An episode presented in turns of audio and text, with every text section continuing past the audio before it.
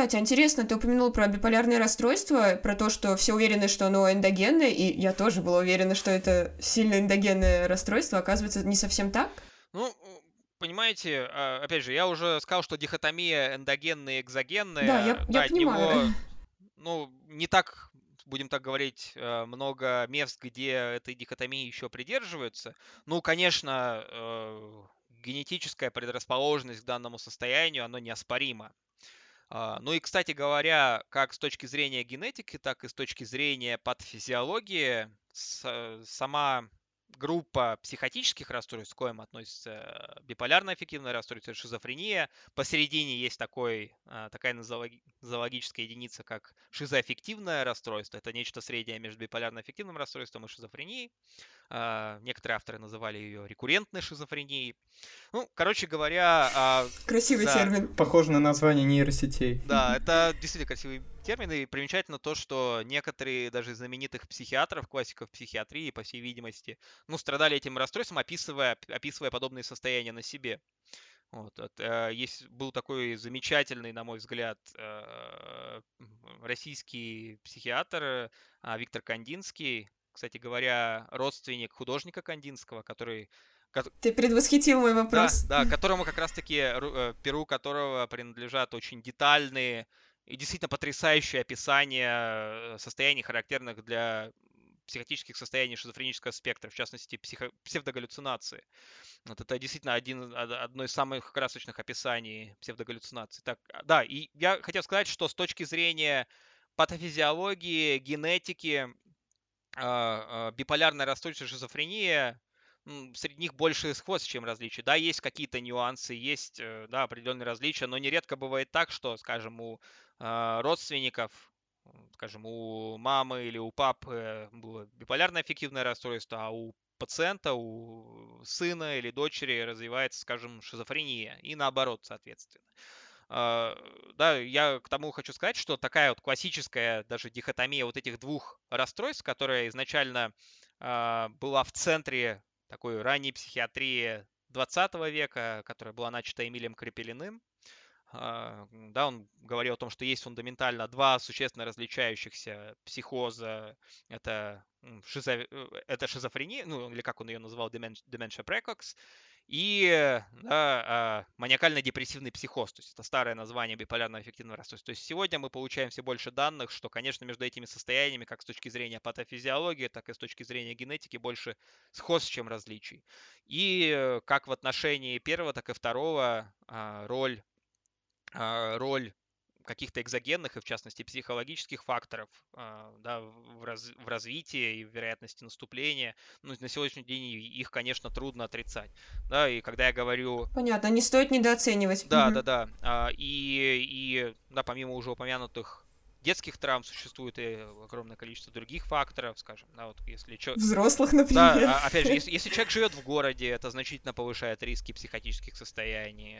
То есть с этим тоже есть есть самые разные попытки объяснить. А уж если в Москве, если в Москве или в да, Нью-Йорке. действительно, даже некоторые авторы проводят такую связь именно с плотностью населения, с количеством взаимодействий, которые, с которыми приходится иметь дело в процессе жизни. Вот, опять же, злоупотребление некоторыми психоактивными веществами а, может, может повышать риски наступления психотических состояний, дальнейшего развития расстройств психотического спектра. Вот так. Кстати, а касательно Спасибо, очень интересно. Про биполярное расстройство еще хотела спросить. Я слышала, что его обычно сравнивают с пограничным расстройством mm, личности. Да, очень, очень, а не с шизофренией. Да, очень, очень хорошие комментарии. И действительно, действительно это так. А, достаточно частая дифференциальная диагностика проводится между биполярным эффективным расстройством и да, пограничным расстройством личности. И... Вова сделал возмущенное лицо и требует, чтобы ему объяснили, что такое пограничное Хочу. расстройство личности.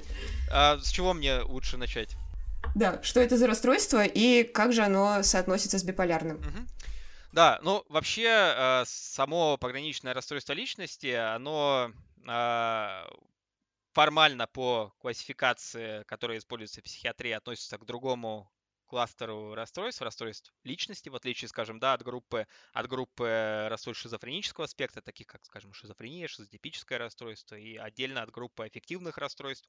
А, э, это такое расстройство, которое, характеризу... которое определяется ну, такими особенностями личности, как импульсивность, э, трудности самоконтроля, такая некоторая эмоциональная неустойчивость, э, очень высокая тревожность, сильный такой, сильные тенденции к самоповреждениям нередко. Да? И почему она, собственно, так называлась? На самом деле, ну, исторически сам термин, само происхождение да, этой концепции оно ну, берет свое начало в такой ну, направлении практически психоаналитической.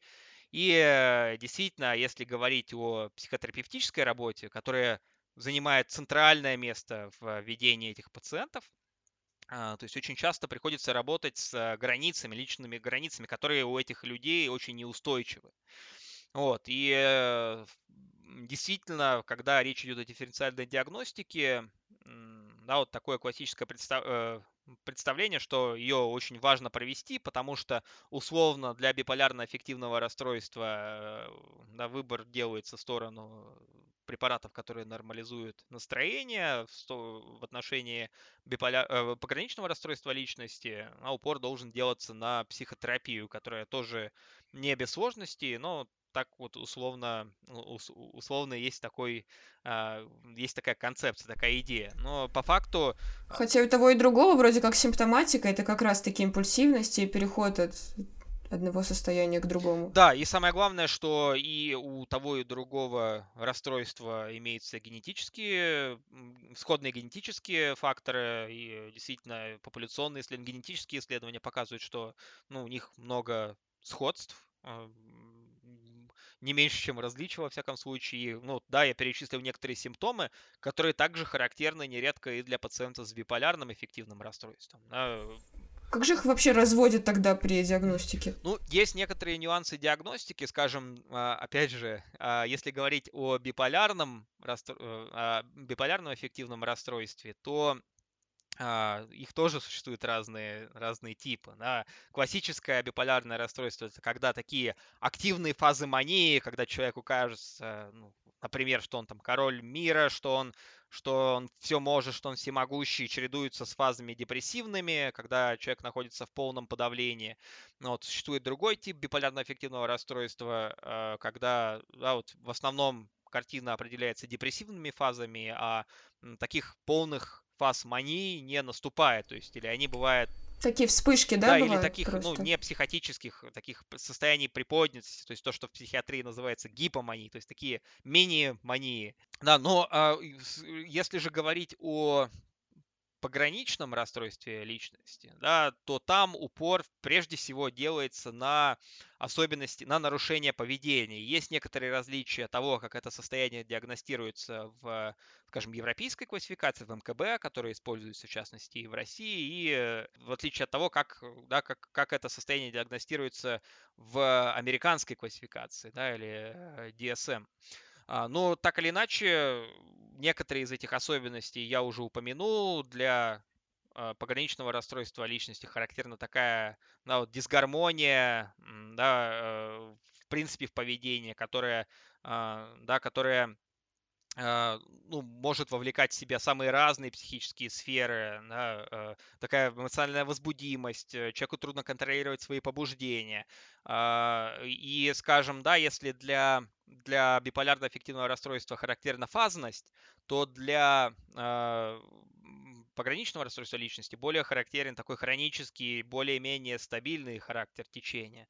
А, да, опять же, вот эта дихотомия получена на ну, относительно старых данных, таких статистических, ну, опять же, чем больше мы узнаем, тем больше мы понимаем, что психотерапия может быть полезна и в отношении биполярного эффективного расстройства, и ни в коем случае, да, само наличие биполярного эффективного расстройства не должно являться противопоказанием к психотерапии. Вот, и да, есть некоторые критерии, в общем-то, сами, сам, сам диагностический подход психиатрии апеллирует к наличию тех или иных критериев в отношении разных расстройств. То есть это нету никаких биомаркеров, да, есть вот особенности течения, которые я упомянул, скажем, для биполярно-аффективного расстройства это фазность, для пограничного расстройства личности это, это да, общая дисгармония личности, это вообще характерно э, личностным расстройствам, а, такое более хроническое течение. Опять же, начало тоже несколько различается между биполярным аффективным расстройством и пограничным расстройством личности, скажем. А, ну, вот какие-то особенности поведения, характерные для пограничного расстройства личности, обычно встречаются в таком более раннем подростковом возрасте и в дальнейшем развиваются в таком более зрелом возрасте. Вот. Как-то так.